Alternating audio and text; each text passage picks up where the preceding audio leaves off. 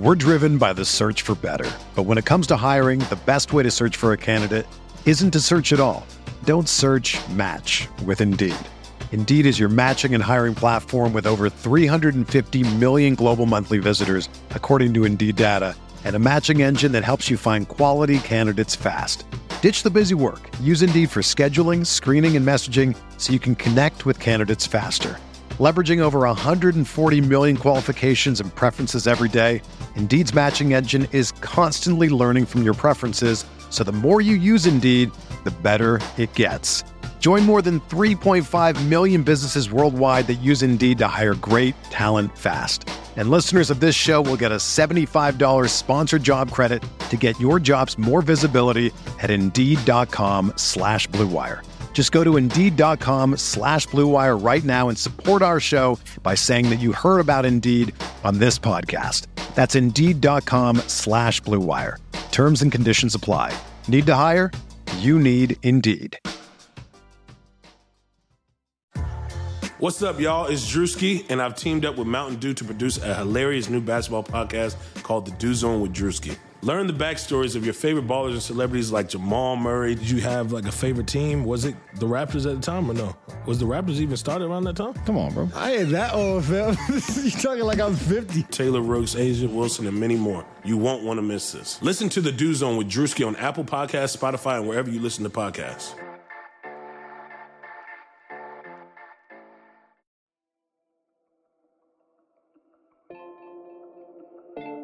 Hey guys, what's up? Kevin Jones, founder of Blue Wire.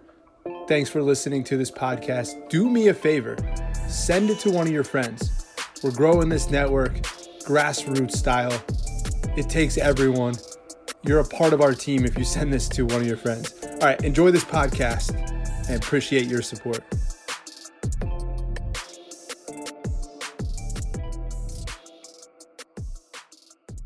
Hello and welcome to the Eurostep episode 17. Uh, I'm Kane Pitman. I'm joined as always by Ty Windish as the Bucks are one win away from their first series win since 2001. They beat the Pistons 119-103 on the road.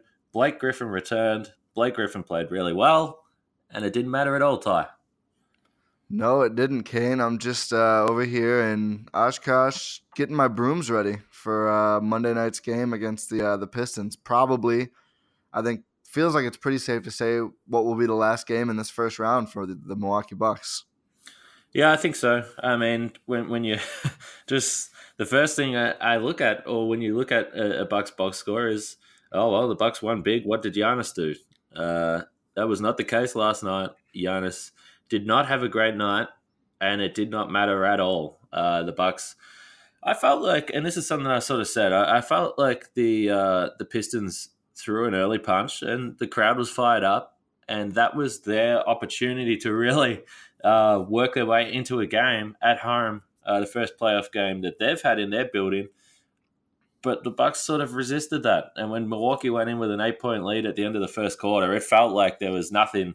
This game was over, and and that's if you didn't already feel that way already. But the fact that they took that sort of early hit from the Pistons, uh, they were able to hold an eight point lead, and Giannis didn't even score a point in the first quarter. Uh, it was not a good sign for Detroit.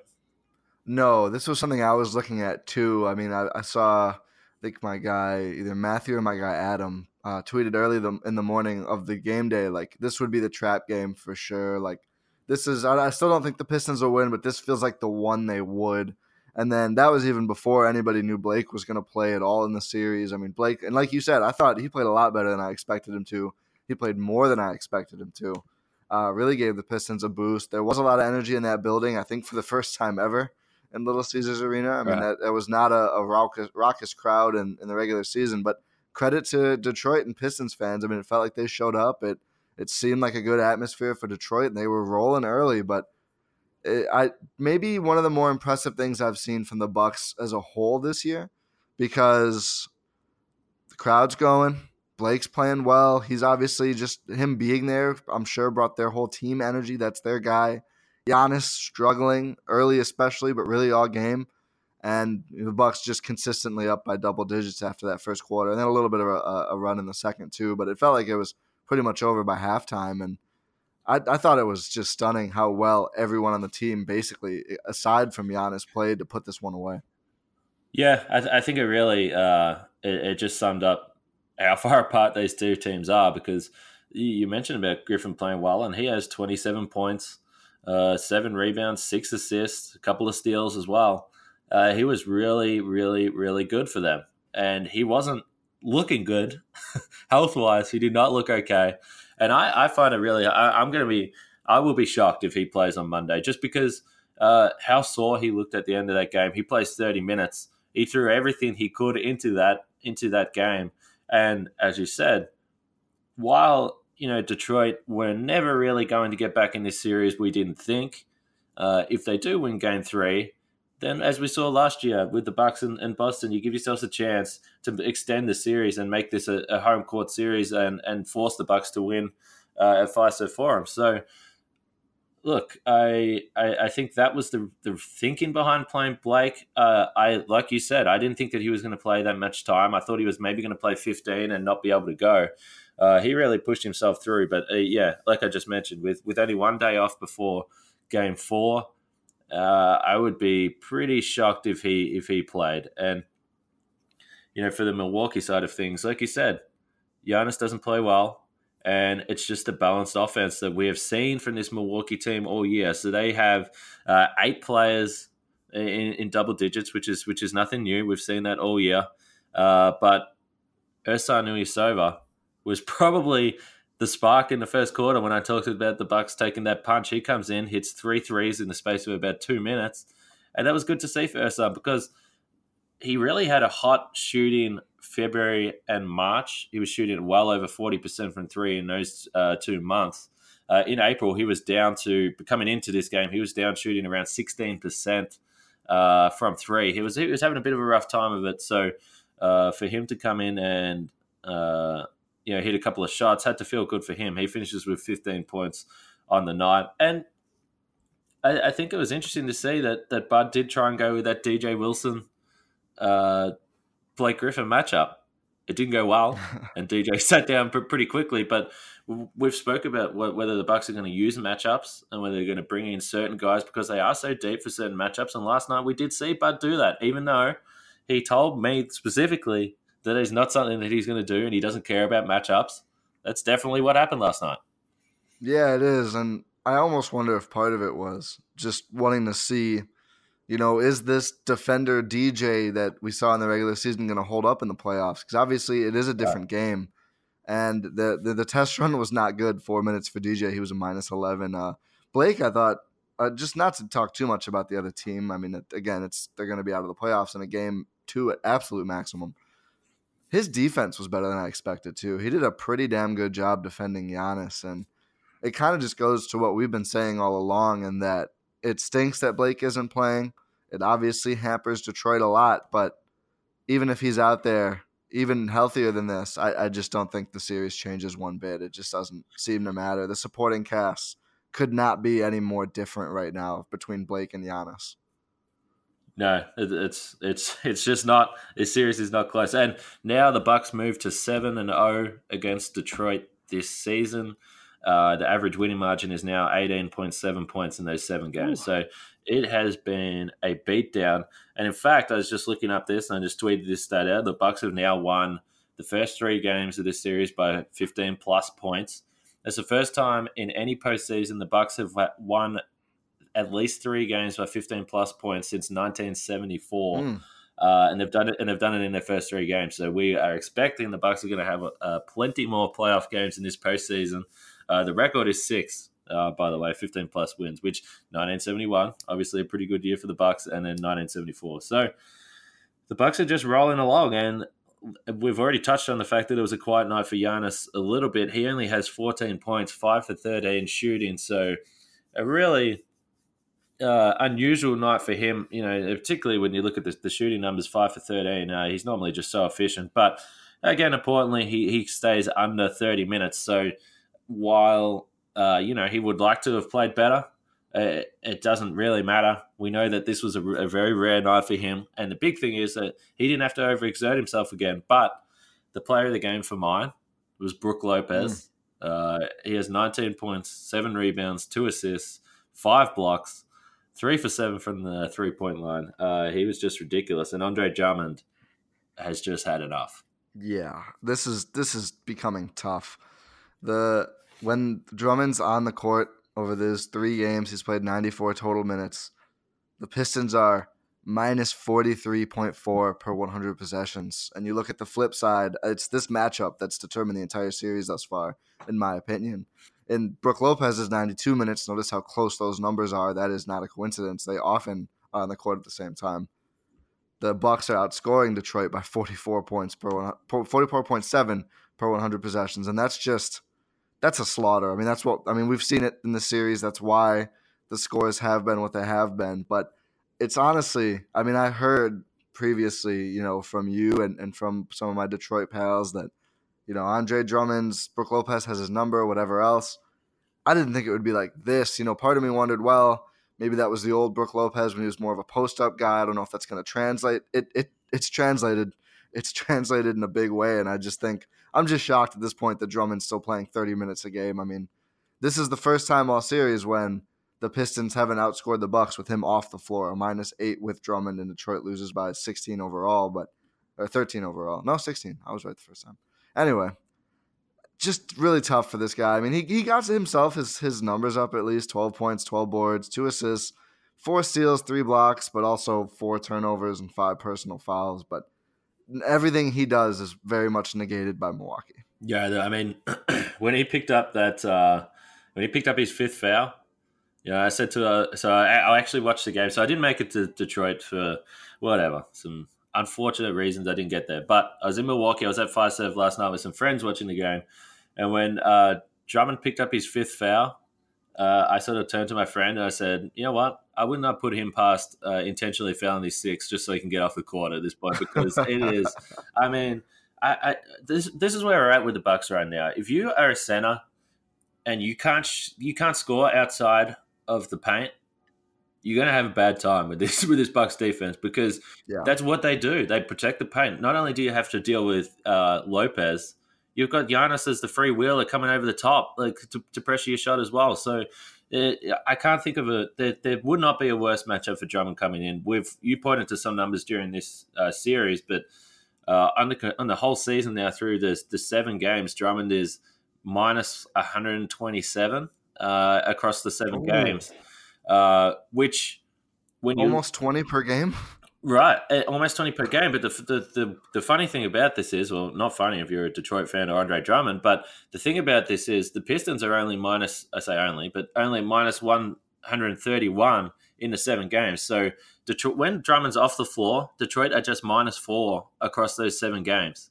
They're minus 127 when he's on the floor. So it has just been it's been a nightmare for him, and it doesn't help on the other end. There was times last night where Andre Drummond was actually uh, out beyond the three point line defending uh, Brook Lopez. Mm-mm, so Drummond doesn't work. Drummond is a fine defender, but you want him in the paint. That's where he does his. That's where he's most comfortable. That's where he can actually change a game. Lopez has him outside the perimeter. The Bucks win. It doesn't matter if Lopez is hitting threes. If Drummond's out there, the Bucks have already won the matchup. So uh, Lopez, again, we, we saw a great example last night of why he's been such a game changer for this uh, Bucks team on both ends as well, not just shooting the threes, even though last night he has one of his you know better offensive games in a little while now. But uh, I mean, I, I don't I don't really know what the other options are for Detroit. We you know we saw them try Thon a couple of times, who you know, the problem with Thon is that there was there was a few times there where he would close out on Lopez super aggressively, like we know that he does, leave his feet, then all of a sudden Lopez is getting open dunks. So I'm not sure if Detroit have an answer at all for Brook Lopez. They don't, and this is a thing that's going to be really interesting to watch going forward because I've seen a lot of talk, heard it like up close, people talking to me, like, "Oh, I think teams are going to play Brook Lopez off the floor," and I mean, at least in this first round, Brook Lopez has played teams off the floor, and we're going to see that's going to change. Obviously, Al Horford's a much different animal than Andre Drummond, but there are things that Lopez does, and if you, like you said with Thon, I mean, if you close out too hard, he's going to dunk. I mean, his drives to the rim this year, I think, have been fantastic. He's got a little bit of a floater. He'll take it right to the rack. He's big. He's faster than you think. His rim protection is great. I mean, they might have to switch up the defense a little bit with the pick and pop action Horford's going to do when when the Bucks play the Celtics. But there's a lot that Brook Lopez does that's really hard for other centers. Um, the Thon thing, I mean, just uh, have you ever heard of QWOP, Kane? Uh, no, I don't think so. QWOP Q W O P is a computer. It's like a free online game, like just in, like on the browser, where you control a person running with just those four buttons, and like it's really like like the mechanics are terrible, and like he kind of just flops all over, and it's like really difficult to make him run. So I tweeted a GIF of QWOP and said, "This is Thon Maker playing defense." I mean, he just flails all over somewhat uncontrollably, and he played 11 minutes, made his only field goal, made four free throws, blocked a shot. It's pretty good. Also picked up three personal fouls in those 11 minutes. So, I mean, per 36, you're at about 10 fouls, I think. So that's just, it's not tenable. And that's always been his issue. It continues to be his issue. And if you're a big guy, you have to be able to play without fouling if you're going to play more than 11 minutes. I mean, that's just the only way that you can stay out there. So they they don't have an option. I mean, the Zaza who I think everyone uh, in on the Buck side of things is glad the the the less Zaza the better for keep him off the floor. Yeah, for for uh, not really gameplay, but more injury concerns. Yeah, we we you know there's one game left for the Bucks. They they don't want uh they don't want any untimely injuries. But uh, speaking of injuries, I, I, think that one of the positives last night was uh, Nikola Mirotic. He yes. uh, he comes in and, and look, he was looking a little bit rusty over his first couple of games and uh, just really just looked like he was he was struggling to sort of find his place back in this team and and I don't think that that should really surprise anyone because um, yeah we remember that he was just uh, getting accustomed to the system and to the scheme and starting to look really good before he, he had that that injury so uh, with Mirotic last night he plays 14 minutes has 12 points three for five from three. So that's a big thing. He got to see some of those shots go down from the perimeter. Uh, and, and, you know, again, a, a double digit scoring night for Mirotic was uh, good to see. He finishes a minus eight. Some of those bench lineups towards the end, the, the margin came uh, came back a little bit. So I wouldn't read too much into that because I know these minutes haven't been the best so far team wise since he's come back. So uh, that's also that is something to, to monitor there. But uh, we know that Bud thinks that Mirotic is, is a big part of the rotation, and we expect that he is going to be a big part of the rotation. If he comes in and can hit a couple threes like that off the bench each game, uh, that's uh, another big boost to to a second unit that continues to fire. One hundred percent. I thought it was a good game for most of our our favorite bench players. Ersan's shot starting to fall. I mean, uh, Bud clearly is still going to go with him a lot. He's the big guy who plays the most off the bench. Twenty three minutes to Nico's fourteen, and he was a plus 23, which is pretty solid for Ersan in 23 minutes. 15 points, two boards, one turnover, four fouls. Huge uh, Ersan energy there. I think I think a couple of attempted charges didn't go his way. I thought overall the whistle was slightly Detroit friendly. I didn't think it was egregious, but Blake got a whole lot, uh, is my opinion. He only had five free throws, though, so maybe it wasn't that bad. George Hill, though, again, just bringing energy. I just, I like his minutes, even when – I mean, not lights out by any means. Three for seven from the field, one for four from deep, four made free throws, but 11 points, five rebounds, five assists, and no turnovers. And he was a plus 24 in his 23 minutes. So just liking what we're seeing. Pat C's shots weren't going down, but he brought energy. He was a plus 10. He's all over all the time. So it's just encouraging to see the bench guys play well on the road when the old adage is, you know, your role players are only going to play well at home.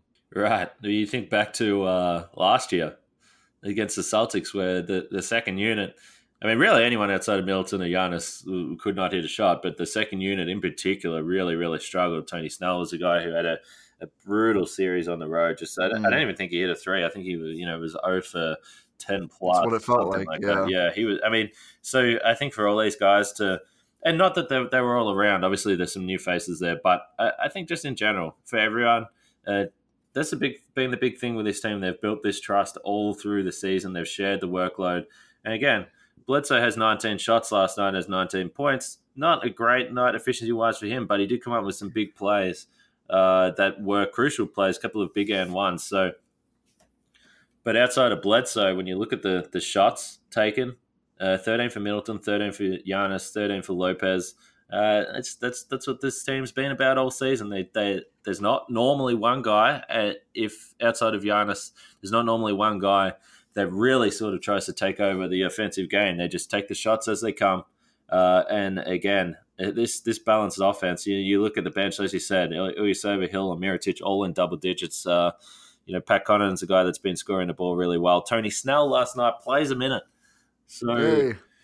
uh, I think again this this is something that Bud has. So I think Tony Snell is going to be in the rotation. First of all, that that's I think that he's going to come in. I think he's another guy that Bud really trusts. We spoke about this a little bit in the last pod. I, I think Connaughton is probably not playing 26 minutes in the second round. Uh, I think that his minutes have been way up there, and he's been a guy that uh, Bud knows he can he can throw in there, and and he's he is reliable, and he knows what he's going to get from Pat. So I think that Pat's minutes have seen a bump up. But Tony Snell, uh, Bud mentioned before the game that uh, he was he would play him if there was an emergency situation. That wasn't the case, so he gets another two days off. But the fact that they were uh, comfortable putting him on the floor is a very good sign, and uh, I think that you know we could probably look to see Tony Snell uh, play some more minutes in in Game Four.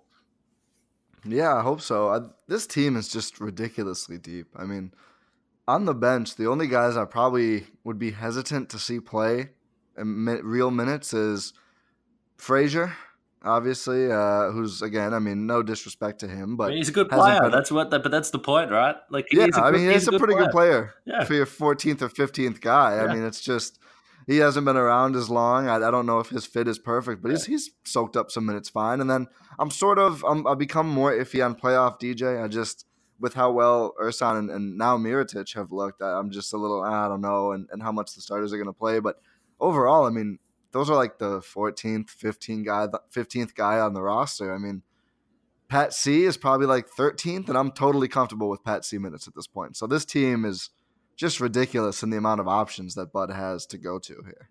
Yeah, and and they are playing deep. They're playing a lot deeper than probably, uh, you know, you would think heading into the playoffs. But the it, it's been just so lopsided that Bud is just keeping these guys ready and keeping them involved. Uh, yeah, I think the problem with DJ is at this point is he, he just hasn't been playing, and yeah. you know, I, it worked early in the season uh, when DJ sort of got thrown in on Blake Griffin, but it's tough. That's a really, really tough thing that he, he sort of asked of DJ uh, in the middle of a playoff game, which at that point in time was still a game, and the Pistons were hanging around and they were right there. Uh, and he throws DJ in for a little four minute uh, stint and chucks him on one of the better offensive players in the game who was really rolling at that point. So I kind of feel a little bit sorry for DJ there. Uh, but, you know, four minutes for him and minus 11 on the on the box score. So it wasn't a good stretch. Uh, Griffin was getting to the free throw line. He was just doing really whatever he wanted out there, and Bud quickly uh, pulled DJ out, and that was sort of a, a failed experiment. But yeah, I, I, just think that, and DJ's become such a sort of uh, cult figure, I guess, with Bucks fans. They love DJ. Anytime I, I tweet anything about Ersan or, or Mirotic and minutes and rotation stuff, that people want DJ out there, but uh, I don't think the signs are, are pointing towards us seeing much of him at all in the playoffs. No, I don't think so. And it is tough. I, I do like what I've seen, but I mean, it's there's so many puzzle pieces here, and obviously Bud has to find the right fits, and that's crucial. And it's just seemed like some of the other guys fit better. I mean, there's just a tremendous importance on fit in the playoffs and how things fit together, and there's also uh, tremendous importance of fit in podcast advertisements. You know, at Blue Wire, we don't just partner with any advertiser. We want to make sure that we're giving our listeners a good deal on a product that we're here pitching. That's exactly why we love doing business with Harry's. Harry's is giving Blue Wire listeners a shaving kit for just $3. That's it. Go to harrys.com slash bluewire and you'll save $10 on a trial set, which includes a five blade razor with a lubricating strip and trimmer blade. The trimmer blade is essential. Rich lathering shave gel and a travel blade cover. If you're not familiar with Harry's, it's time you should be.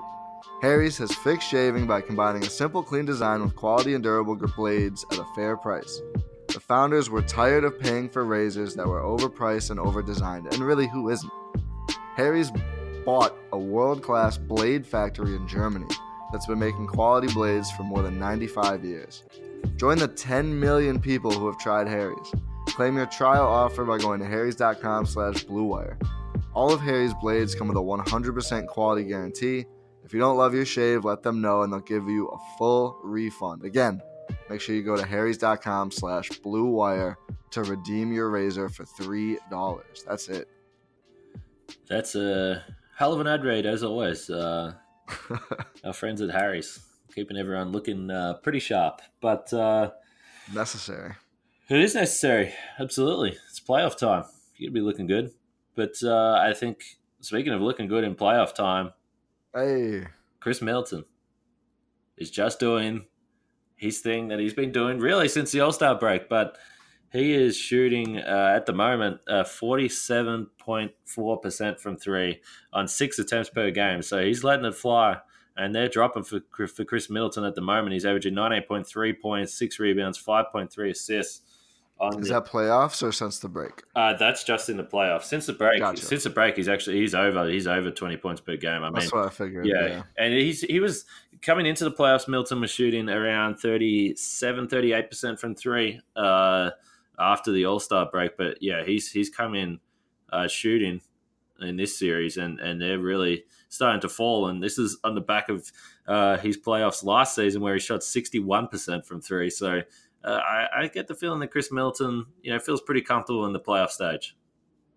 Yeah, I would say so. I mean, I've I think I've talked people's ears off about 16 game players, but it feels like a lot of Milwaukee Bucks are. But he's probably the prime example, and I think the the biggest difference between he and where it comes to you know like Giannis or Bledsoe or, or really pretty much anyone else on the roster is he can pretty much pull up and, and score from anywhere and very comfortably. I mean when he drives, there is no point between the rim and fairly deep behind, not super deep. I don't think he's like a Steph Curry range guy, but you know, a foot or two behind the three point line in the rim. He can pull up and go for a shot anywhere in that range. And it just makes it so hard to guard someone when you don't know where they're going to go or really even where they want to go. Like Khris has no qualms or, or hesitation about pulling up for those twos that really nobody else on the Bucks has the rope to do. But you know, whereas, you know, when you guard Giannis, I'm not saying it's easier to guard Giannis. Certainly. I mean, guarding Giannis is probably one of the toughest covers in the league, but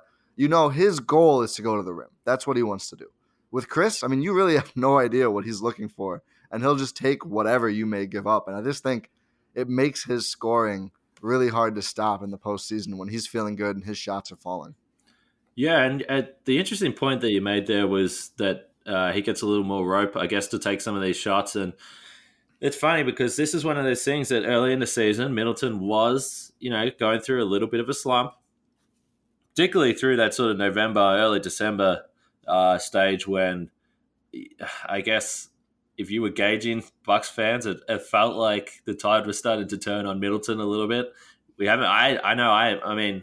I know my mentions at, at, at any game through that period were just lit up with Middleton Middleton comments, but this guy's a, well, this guy's worth a max. Yeah, I mean, it's. I mean, and I understand. Like, there's there's still some big stuff to, to be to be done. But if you're talking about a, if you're talking about a guy that's delivered in two straight playoffs, and there's a long way to go in this postseason, uh, we we hope or we think. But uh, you know, if, if he has or does deliver two postseasons in a row, are you really questioning whether you want to pay this guy? Uh, and and again, back to my original point before I got distracted. But the the rope uh, that you said that Bud gets, and this is a question that we asked uh, Mark Budenholzer quite a few times because there was a definitive point where Middleton went from shooting really, I think he was up around seven or eight threes a game. And then he really started taking those mid range shots again, which he, he was not taking early in the season.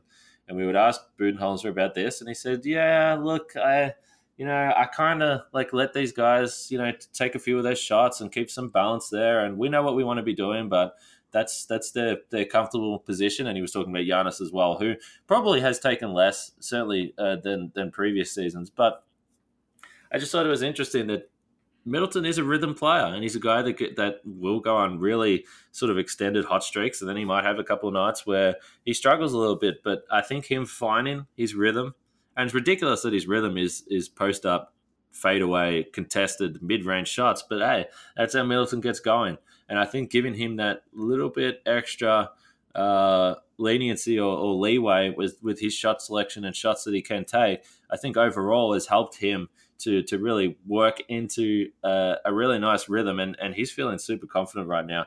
And I don't think there's any coincidence that this all happened after the All Star break either. I mean, mm-hmm. he spends the weekend playing with the best players in the league. Uh, he plays really well in the All Star game, and that had to be a huge shot for his confidence. I think too, almost, and I don't know if there's any. I don't think there's any way for data to confirm this or whatever. But when you play the Bucks and everyone except Middleton, basically, you know, they you you know that they want to either take threes or be at the rim. I almost wonder if defenses when they play Milwaukee, especially in the playoffs, when you know it's over and over, you kind of get used to guarding the way some of the other Bucks will play. You know, you really sell out for the three point line and for the rim. You know, especially for Giannis. I just wonder if that sort of like zigging while the other the rest of the, his teammates are zagging like Middleton. I wonder if it makes it easier for him to find some of those mid range looks because the defense is like, you know, nine out of the nine out of the ten guys who play really aren't looking for those. Maybe Bledsoe a little bit here and there. He'll do like his turnaround, you know, chuck something up when he drives. But I don't know. I just wonder if, uh, if defenders get so used to looking out for the three point line, you know, defend the rim. Oh God, Giannis is coming. Let's get two, three guys over there all of a sudden here's Khris Middleton from 16 feet. I, I don't know. I just feel like it might throw a spanner in the works to the defense.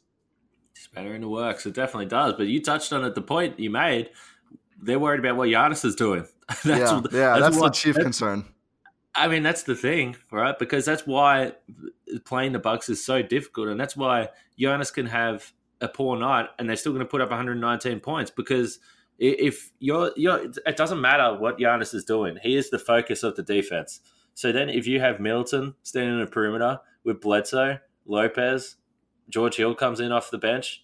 I mean, the the, the offensive options are unlimited, and that's why uh, the Bucks. It, it, there should be no concern in really any series that they're going to put up points because even if a couple guys have a bad night, there's always someone that's gonna that's gonna get going. So uh, I think you're right. I, I think that the overall point that Middleton does things a little bit different uh, to Giannis, and then Giannis does things a little bit different. I think in general, uh, just the variety of the ways that these guys can score is what what really presents uh, the problem for for opposition teams. So, you said Middleton is really just. I mean, he's just been playing great for a couple months now, uh, and it's going to it's going to be much needed when the Bucks do eventually move on. But game four is going to be on Monday night and the Bucks. It's it's kind of funny. I was thinking about this uh, this morning, uh, just in general about how the Bucks look like they're on the brink of, of, of winning a series, and it looks like they're going to sweep. And I probably never really thought, just from watching the Bucks for as long as you know we both have, I always thought that when the Bucks eventually won a series, it would be this dramatic, uh, you know, intense, stressful uh, moment or or series and in some ways, it kind of feels a little anti-climatic, I guess, because they're gonna they're gonna roll through this team, win every game by twenty points, sweep them, and no one really has had any concerns about whether the Bucks are going to get through at all, which is just the the opposite of of how I, I pictured this happen. Yeah, I, I sort of agree. I mean, I don't mind the way it's turned out, especially no, because no, it's not a bad thing. It's not yeah, a bad thing. Yeah. but uh, especially because it'll be the death of all the every time yeah. someone says something about Giannis. No, you mean the guy who's never gotten out of the first round? Well, uh, as in about 36 hours, that won't be the case anymore. So no, I, I don't mean that guy. Um, but no, I do agree. I mean, especially the last two first round series for the Bucks, both at times definitely felt like, oh, this might be the one. You know, the um, Milwaukee's got the Raptors on the ropes here, and then DeRozan has a couple monster games, and oh, Milwaukee's to really push Boston to the edge here. And just, I mean, Bledsoe plays horrifically, and Terry Rozier may, maybe earned himself a huge contract, even with this season not going that well for him, and, and everything. And Tatum playing really well, and everything else in that Boston series. And to go from those two just grudge matches against Eastern Conference sort of heavyweights to this is pretty extreme. I mean, I guess it shows you, it goes to show all the talk about you know the regular season not mattering. It, the getting the eight seeds a lot better than getting. I mean, obviously the Bucks are used to being a bottom four seed, but even like the Nets, I think would be a lot more competitive than this. I mean, they they took a game off Philly, so uh, yeah, I guess it is it is a lot different than I guess a lot of people would have expected. But I guess then again, that comes with the difference between us expecting the Bucks to be you know 50 some wins, a good team, hopefully home court, hopefully top three seed to the best team in the league. I mean, I guess everything has shifted so much since since our expectations before this season that I mean, I, suppose it makes sense that this isn't what we would have thought. Yeah, and I guess yeah, I guess that's right. I mean, we've we've been watching the team so closely all all season that I, I guess it's not a surprise to us what's happening right now, and I think maybe it would be, and to some people that haven't watched the Bucks and haven't watched the Bucks and, and Pistons play, I think the only thing that may be a source of frustration for Bucks fans moving forward is that people in the media they're probably going to dismiss this series. so mm. even though the Bucks are going to get through and they're going to finally break through that first round barrier, I think that for the most part, people are going to say, "Well, you know what? It was Detroit. They didn't have Blake Griffin. He was hurt. Uh, the, the, Pistons suck." That's you know like that's going to be the narrative. So uh, you know, I, it looks like, and as we record this podcast, it's almost tip off uh, in uh, Indiana uh, for the for the Pacers and, and Celtics game four. Uh, so we may know by the time you guys are listening to this, we may already know and that, that, that Boston is going to be the team, and you expect it's going to be anyway. But it's just a matter of of how far the Pacers can drag out that series. And look, they've blown a couple of really good chances to win games. Like this series easily could have been two one in favor of the Pacers. So again, it would not surprise me if the Pacers find a way to sort of extend this series, but we should expect that it's going to be the Celtics. And when that series rolls around, that's when the pressure is really going to ramp up on this Bucks team, and that's when people are, going to be looking uh, for Milwaukee to, to, to fall or to fail. That that's basically what you should expect. Absolutely, and I'm glad you kind of brought up that the the expectation and everything because you can't do anything except play who's in front of you. And the Bucks all year pounded everyone in front of them, earned that first seed, get best matchup in the playoffs against Detroit, pounded them. And I think I, I have seen, I think uh, Matt Moore at HP Basketball sort of tweeted something like, oh, I wonder, mm. you know, if this is going to end up in the Celtics' favor because Milwaukee hasn't really had a game. And it's like, I don't know. I think I'd rather have the really good team who just dusts their opponent and never leaves a game in doubt than have the team that, you know, like you said, is eking by a Pacers team that without Victor Oladipo has no offense. There is no offense on this team. They signed Tyreke Evans to help. He hasn't done anything all season long, playoffs included. I mean, their sole offense right now basically is Bojan Bogdanovich. And I think if you have Kyrie Irving, Al Horford, who's he's been sick, I know, but still he's played. Jayson Tatum, Jaylen Brown, Gordon Hayward is coming around, and you can barely beat this team that I mean doesn't have any sort of offensive focal point. That would worry me more than blowing out a team. I think I'd rather have the team that executes their game plan, plays their ball, and just dominates than the team that maybe against tougher competition. I don't know. Probably the Pacers are still better than the Pistons, even without Oladipo. Still, I mean, I, I don't want to eke by a, a bad team in the first round, even if it is a sweep. It it really it hasn't been a typical dominant performance by the better team in that series. No, uh, and and I think and I saw that tweet also from Matt, and uh, I think that is something that people talk about. And the interesting thing is going to be, and we, we've sort of spoke about this a little bit uh, with how easily the Bucks are rolling through this series. The only thing was going to be how many days off they would get. So I had someone ask me about this on Twitter yesterday. So the, the situation is if the if the Celtics do win today, or even if they win in five, uh, so the series would be done early in the week. Uh, they can move the second round, which is slated to start next Monday on the 29th. They can move that to Saturday. So that's the earliest they can do it. And the way these series are panning out, I would suggest that that is probably what's going to happen. So, you know, outside of anything crazy happening in these two series, I think next Saturday looks like the likely uh, date for game one at Fiserv Forum against probably Boston. So, uh, that would give the Bucks, uh, you know, a solid four or five days off. I, am not overly concerned about that. The big reason I'm not concerned about that is because the Bucks had four or five days off before Game One and came out and blew the doors off Detroit in the first quarter. They were ready. They practiced more than they'd practiced really for the last two months of the season. So the Bucks have been sort of tapering down uh, practicing, and with the heavy road schedule that they did have, it made a lot of sense, and and all the injuries uh, also. But in that four or five days off, they practiced every day their practices went a lot longer than they usually did. We were we were at the practice facility for many many hours waiting for them to finish, and, and, all the players said that they uh, that the practices were hard. They were the hardest practices that they've had since uh, training camp. So I think that's an indication of how this Bucks team will sort of handle those days off if they do get them.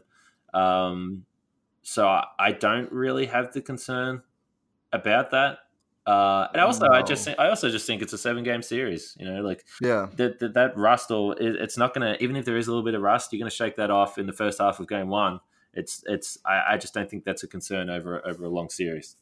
Well, and the other thing that's sort of in, in, implied, and I don't, I'm not trying to attack Matt. I mean, I like Matt. We tweet together, whatever. But yeah, he's very, he, thing, he, is very pro the Bucks. He's yeah, he does a lot of a lot of pro Bucks stuff. So I, I, don't, I don't think it was a. I think it was just a thought. I, I definitely no, don't think sure. it was a negative Bucks tweet. Absolutely, I, I would agree. But I think sort of another like the last implication there, is sort of like the Bucks aren't used to like a real opponent. And it's like, well, I mean, the Bucks have played Boston plenty in the regular season. Obviously, playoffs last year, it was a different Bucks team, but it was a, a different Celtics team. You know, but still, I mean, they've they've played the Celtics a lot. They're familiar with that team, and whoever they they would get in the Eastern Conference Finals if they move past Boston, or I guess or Indiana, technically, whatever you know, they're pretty dang familiar with the Raptors and the Sixers too. I mean, Raptors match up two years ago, different team, but I mean, Lowry's still there. And then, uh, I mean, they've played high level games against both of those teams in the regular seasons as well. So it's not like they're going to be like, oh man, we're totally unprepared for, you know, Joel Embiid and Jimmy Butler or whatever else. I mean, this isn't, I, I don't know. I'm just, I'm not, I'm not worried about it. I think Milwaukee is not dumb. I think they realize that there are harder teams remaining, but I, I don't think we've seen the Bucks play you know, incredibly well. And I just, I don't know. I'm not worried about rust. I'm, I'm with you. I'm, it's not a concern for me. Well, I mean, all they're doing right now is taking care of business. And, yeah, exactly. I mean, you touched on on the point. It's hard to, I mean, at this point with the Bucks after winning 60 games and the way they've started the postseason, it's hard to really, you know, find any negatives. So I guess you know, if you want to bring up any concerns, and those are the types of things you have to talk about because you're not seeing anything on the floor. Uh, so you know, again, the Bucks roll through. They are just continuing to destroy the Pistons, and, and Monday night could be a historic night for the Bucks. Have you got any early thoughts on Game Four? I think it's going to be more of the same. Uh, I, I just I don't even know if Detroit's going to have the fight they had in Game Three because I think, you know, I feel like that's when you get to come home. You know, you can sort of tell yourself, listen, we're down 2-0, but you know, we just lost in their arena. We can win in our arena. We can make this a series. And then, you know, to come out with all that energy, Blake's reemergence and, and just get dusted like that. And with an off game from Giannis, too. I mean, I don't know. Uh, Dwane Casey's an excellent players coach. I think his guys will be ready to play, but I just don't know if the intensity will be able to match what it was. And even when it was as as high as it was for game three, it, it still wasn't really a contest. So I, I, I don't see any surprises coming. No, I yeah, I, I, think that's it. I think that we've we did see the Pistons probably best shot uh, in the first half in game two, and then uh, yeah, the first half again last night. But the Bucks look like they just have too much for them. So uh, I will be watching game four with our friend Pratik from mm. ESPN Milwaukee on the sidecast. I don't know if anyone's seen uh, that from Pratik. He's brought it back this this postseason, and it should be a bit of fun. So if you don't if you don't want to listen to the broadcast TV broadcast, you can put the sound on the sidecast, and we will just be talking, and it'll be somewhat serious, and then other times it will be not serious at all. if I know anything about the sidecast from from what I've seen, so what when does uh, the sidecast start? So it's the whole length of the game. Okay. So we just sit there. The cameras, the cameras on us, which is, I mean, it's, it's, I kind of like it. It's, it's, it's a unique idea. When, when I decided, well, when I found out that I couldn't go to Detroit, uh, Pratik, I, I hit up Pratik, and he already asked me and said, if you're ever not here on a road game, let's do this. So it should be a bit of fun. I'm looking forward to it. And, and on a night that, as I said, the Bucks are looking to make history and, and move on to bigger and better things. There's going to be a lot of scattered Eurostep content. I'm going to be uh, BJ and the Bear doing a live show at Beckett's from five to six in Oshkosh uh, to do sort of a pregame show. I'm going to appear on there, so we're going to be all over during after this game. I know we're going to record some point after and sort of wrap up the series. Uh, so yeah, a lot of a lot of content from the both of us here, in, and Milwaukee's soon to be most successful playoff run at least since 2004, which is pretty exciting stuff. It is, and we should I should we should mention BJ and the Bear. They uh they look after us. Yeah, they've got the podcast up on the website uh, and the uh, the score, and uh, they treat us well, and they always give the the podcast a shout out. So we have to uh, recognize two good blokes, BJ and the Bear. Absolutely two good blokes. And, you know, the score wi.com if you're not in the area. It's I know they have an Appleton and an Oshkosh Tower, I think, that broadcast it. But yeah, BJ and the Bear, weekdays six to eight. So definitely check those guys out. They've been supporters of the pod since right away. I know uh, we've both we were going on there independently before we did the pod, so I'm glad that uh, that's maintained. And like you said, they've been good supporters of us. They have, and with that, I think we can wrap this up. The Game 3 podcast is done. The Bucks again win 119 103. Uh, the funnily enough, the closest game of the series so far with that 16 point win. But they now uh, have in 24 hours, they'll be getting ready for game four, looking to complete the sweep, stay healthy, and move on to Boston, which we think is going to happen next week. So thank you to everyone for listening. Ty, thank you for uh, this Easter edition podcast. We didn't say Happy Easter, but we should say Happy Easter to everyone if that's if you uh, celebrate that. Absolutely. Happy Easter. You know, the Easter Bunnies brought us a 3 0 lead over the Pistons, which is a nice Easter gift. Uh, thank you, Kane, and thank you, everyone, for listening. Make sure to subscribe, rate, review, tell your friends, do whatever you need to do. Uh, you know, help the spread the podcast. We we always appreciate it. So thanks, everybody. It's happening daily. We're being conned by the institutions we used to trust. The mainstream media is distracting us with meaningless headlines instead of focusing on the harsh realities facing American families. Time is short before something big happens, and that's why so many folks are preparing. They're becoming self reliant by investing in emergency food storage from My Patriot Supply. Go to mypatriotsupply.com and secure four week emergency food kits for each member of your family. Each kit contains tasty breakfasts, lunches, and dinners, averaging over 2,000 calories per day. Save $50 on each four week food kit you purchase. Plus, get free shipping on Ready Hour four week emergency food kits. You're not ready if it's not Ready Hour foods. At My Patriot Supply, you can also get solar power generators, water filtration units, heirloom seeds, and survival gear.